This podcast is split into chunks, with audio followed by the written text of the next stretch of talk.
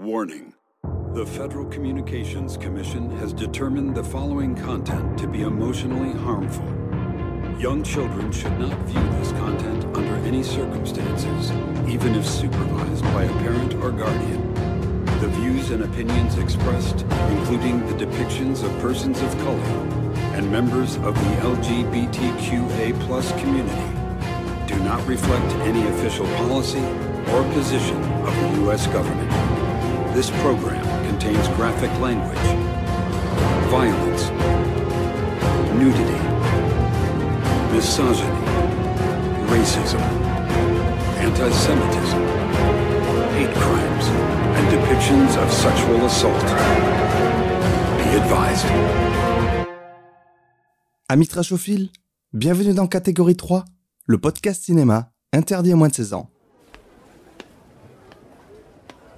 Aujourd'hui, j'ai décidé de faire un tour au marché du coin. J'ai entendu parler d'un produit assez sombre qui pourrait me convenir. Direction la cuisine asiatique.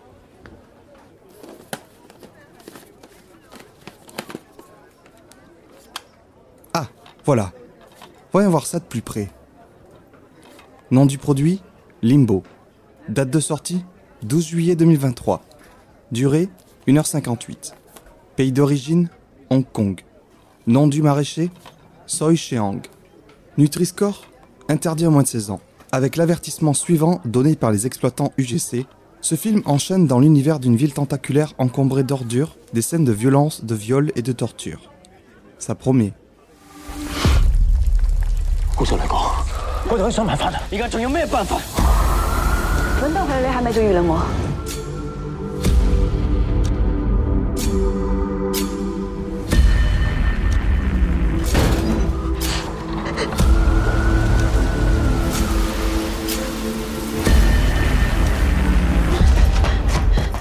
Limbo est donc un film hongkongais sorti le 12 juillet 2023 chez nous et réalisé par le cinéaste Soi Sheang.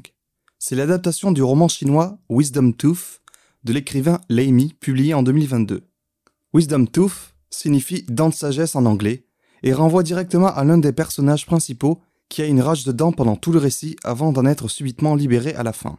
Mais bon, je suppose que c'était pas très vendeur pour vendre le film à l'international et qu'ils ont préféré prendre ce titre flou et peu évocateur Limbo qui renvoie à quoi? Au limbe À une atmosphère brumeuse? Mouais.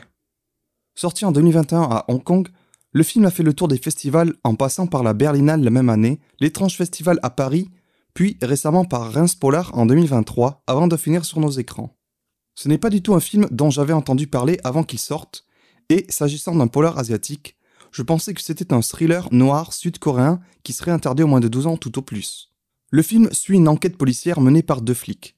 Un vieux, la cinquantaine, du nom de Sham Lao, et un plus jeune, la trentaine, qui s'appelle Will Ren. Ensemble, ils sont à la poursuite d'un tueur en série qui laisse uniquement les mains coupées de ses victimes derrière lui. Avant d'entrer dans les détails avec des spoilers, je te partage mon avis général sur le film. J'ai énormément apprécié ce film qui arrive vraiment à nous plonger dans une atmosphère lugubre et poisseuse. Le dieu de flic assez différent et l'enquête qu'il mène sur un tueur insaisissable m'a inévitablement fait penser au film sud-coréen Memories of Murder de Bong Joon-ho. J'ai aussi pensé au travail de son compatriote Na Hong-jin avec des films comme The Chaser ou The Murderer. De plus, j'ai également pensé à l'ambiance du film Seven de Fincher pour le côté macabre, tueur en série et la ville qui semble plonger sous une forte pluie interminable dans le dernier acte. Enfin, je ne l'ai pas précisé jusqu'à présent, mais le film a une particularité esthétique. Il est en noir et blanc et un très beau noir et blanc bien contrasté qui participe à l'ambiance sombre de l'univers. Deux références me viennent alors en tête. Tetsuo de Shinya Tsukamoto pour l'aspect sale et les ordures, et Sin City de Robert Rodriguez et Frank Miller. Ici, la ville entière semble être arrivée à une forme de déchéance telle que les ordures débordent et dégueulent littéralement de partout. La corruption, la pourriture du monde ne se cache plus. Elle se manifeste matériellement et explicitement à l'écran. Attention, tu entres à présent dans la zone des spoilers. Il est encore temps pour toi de faire marche arrière, d'aller regarder le film, puis de revenir écouter ce qui va suivre. Tu ne veux pas? Tant pis pour toi. Entre ici à tes risques et périls. Le film s'ouvre sur un flash-forward. On y voit le jeune flic Will Wren présent sur une scène de crime. Il se remémore ce qu'il s'est passé ici une nuit sous la pluie battante. Il rend visite à l'hôpital à une jeune femme qui se repose. Il lui parle et s'excuse au nom de son collègue Sham Lao. On découvre alors le reste du film comme un gros flashback qui se passe avant cette scène. L'histoire se déroule dans une métropole tentaculaire, jonchée de déchets, surtout dans les bas-fonds de la ville. Il n'y a pas de repères spatio-temporels qui nous donneraient des indices sur l'époque ou le lieu où on se trouve. Je dirais qu'on est dans un simili Hong Kong, et quant à l'époque, j'hésite entre une sorte de futur proche post-apo ou de présent alternatif. Comme je l'ai déjà précisé, nous sommes dans le genre du polar, avec une enquête pour retrouver un tueur qui laisse des mains coupées sur ses scènes de crime. Il s'agit exclusivement de mains appartenant à des femmes, souvent sans attache et à la rue. Les mains sont coupées avec un objet contondant, mais pas tranchant, car la coupure n'est pas aussi nette que si elle avait été réalisée avec une arme blanche. Et chaque main retrouvée dégage une puanteur particulière, rappelant l'odeur des poubelles. Les flics vont alors fouiller les quartiers jonchés de poubelles dans les rues pour espérer y trouver des indices. Le vieux flic Shamlao a des méthodes peu orthodoxes, n'hésitant pas à se montrer violent envers les gens pour obtenir des informations. Il doit faire équipe avec le jeune Will Wren, tout juste arrivé dans l'unité. On trouve alors dans le film une dynamique classique de buddy movie, mais sans l'humour. Les deux policiers sont bien différents, aussi bien physiquement qu'au niveau de leur personnalité. Sham est l'archétype du vieux briscard. Mine patibulaire, long manteau de cuir sur le dos, cheveux longs et gras qui collent au visage, arborant un bouc mal entretenu. A contrario, Will est le jeune studieux, attaché aux procédures, lunettes et coupe courte, rasé de près. Il est très calme et sait faire preuve de sang-froid, là où son collègue plus irascible va facilement se laisser emporter par l'émotion. Ensemble, ils remontent la piste du tueur par le biais d'une victime qui était toxicomane. Cham croise alors une jeune femme au commissariat qu'il connaît et qui est directement liée à son histoire personnelle. Il s'agit de Wong To, une ancienne toxico qui a renversé sa fille en voiture devant ses yeux alors qu'elle était défoncée. La fille du flic en est morte et Wong To est allé en prison pour homicide involontaire.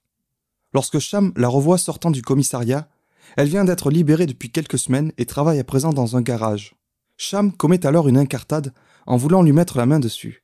Au prix d'une course-poursuite effrénée, la fille Wongto arrive à s'échapper et Will parvient à stopper son collègue avant qu'il ne commette l'irréparable. Suite à cette bavure qui s'écarte de l'enquête, le jeune flic, ne voulant pas que son collègue soit un criminel en se faisant justice lui-même, décide de lui confisquer son arme avec l'aval de leur supérieur. Pendant ce temps, Wongto décide de quitter la ville, mais, se rappelant son crime, elle se ravise au dernier moment et retrouve le flic Cham afin d'obtenir son pardon car elle pense avoir une sorte de dette morale envers lui. Cham amène Will et Wongto à l'hôpital et on découvre alors qu'il a une femme alitée qui semble avoir une forme avancée de cancer. Le mec a vraiment une vie de merde quoi. Les deux flics décident alors d'utiliser l'ancienne toxico comme indique pour les aider à avancer dans l'enquête. Cham ne se montre pas tendre avec Wongto qui se fait malmener, bousculer, frapper et même jeter dans les déchets. On a pas mal pitié d'elle dans le film. Elle doit balancer ses anciens potes dealers pour aider les flics, mais ces derniers ne lui assurent aucune protection derrière, ce qui la rend persona non grata dans les deux camps. Malgré l'interrogatoire de nombreux dealers ou toxicos, l'enquête piétine toujours. Il trouve finalement la trace d'une femme avec un mognon du nom de Coco qui connaîtrait personnellement le tueur. Alors qu'il s'apprête à l'emmener au poste pour approfondir l'interrogatoire, Coco leur indique qu'elle a vu le tueur en bas dans la rue. Will part alors à sa poursuite, tandis que Cham suit Coco qui en a profité pour s'enfuir. De son côté, Wongto est reparti après avoir balancé Coco, mais elle se fait rattraper par ses anciens potes dealers qui veulent lui faire la peau. On suit alors en parallèle ces trois courses-poursuites. Cham n'arrive pas à retrouver Coco qui se fait attraper et tuer par le serial killer à quelques mètres de lui. Will, qui ne trouve pas le tueur, tombe sur l'appel à l'aide de Wongto qui se bat toute seule contre les dealers. Will part alors l'aider, mais il perd son arme à feu dans le combat contre les dealers. Wongto récupère l'arme, effectue un tir pour les impressionner et s'enfuit de nouveau. Cham, alerté par le coup de feu, rejoint son collègue Will légèrement blessé dans la bagarre. Ensemble, ils retrouvent une Wongto blessée et paniquée qui a perdu le revolver de Will dans sa fuite. Les deux flics énervés décident de la menotter à un poteau le temps de retrouver l'arme perdue parmi les déchets dans la rue. Pendant cette recherche, le tueur tombe sur Wongto et la kidnappe. S'engage alors une course contre la montre pour essayer de la retrouver avant qu'il ne soit trop tard. Cham récupère son arme confisquée par Will et couvre ce dernier en enregistrant le revolver perdu comme le sien. En parallèle, on découvre tout le long du film le tueur qui est un vagabond. C'est un immigré clandestin japonais qui traîne dans les rues avec un caddie et ramasse les filles droguées. Il a une fascination étrange proche du fétichisme pour les mains. Il collectionne des mains de mannequins en plastique et transporte avec lui une pelle qui semble être l'outil dont il se sert pour couper les mains de ses victimes. Piégé dans son antre lugubre, Wong To, à la merci du tueur, se fait violer par ce dernier. On arrive à la dernière demi-heure du film, un climax hyper tendu qui se déroule sous une forte pluie ininterrompue. Entre-temps, Sham a réussi à trouver l'identité du tueur. Il est passé par son ancien appartement laissé à l'abandon, et avec Will, ils finissent par le retrouver dans une sorte de décharge sordide où Wongto est retenue prisonnière. Avant qu'il n'arrive, cette dernière arrive à s'échapper après avoir blessé le tueur. Ce dernier se lance à sa poursuite, mais Wongto parvient à se cacher dans un petit meuble parmi les détritus. Le tueur tombe alors sur les deux flics et s'ensuit un affrontement physique assez musclé, toujours sous la pluie. Les deux flics ont juste une arme à feu avec eux, celle que Sham a récupérée. Will finit par mettre une balle dans la tête du tueur lors de l'affrontement, le neutralisant définitivement. Sham retrouve Wongto et ouvre le meuble où elle s'est cachée. Cette dernière, ayant mis la main sur le revolver de Will qu'elle avait perdu avant son kidnapping, tire sur Sham pensant qu'il s'agissait du tueur et décharge le revolver sur lui. Sham meurt dans les bras de Will, tout en pardonnant à Wongto qui pleure de l'avoir tué. Le vieux flic a une fin tragique digne d'un drame shakespearien, une fin qui semblait inévitable, mais qui lui donne paradoxalement une belle mort. Et puis le film revient au début avec la scène de l'hôpital. Will Ren s'excuse à Wongto au nom de Sham Lao et il lui souhaite de vivre une bonne vie. Wongto ferme les yeux et imagine Sham et sa femme de dos, en bonne santé, marchant main dans la main dans la rue vers l'horizon. Fade noir et fin du film.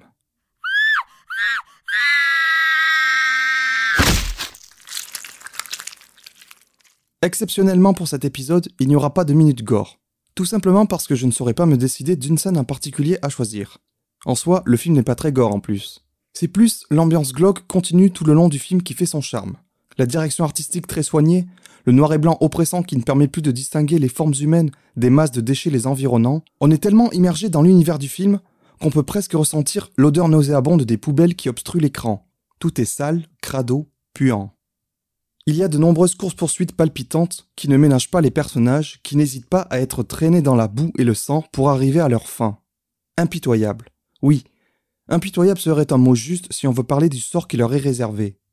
S'il y avait vraiment une scène que je devrais retenir, ce serait plus qu'une scène, ce serait l'acte final sous la pluie. 30 minutes de tension extrême où le film nous tient à la gorge et ne nous lâchera plus jusqu'à ce qu'on rende notre dernier souffle.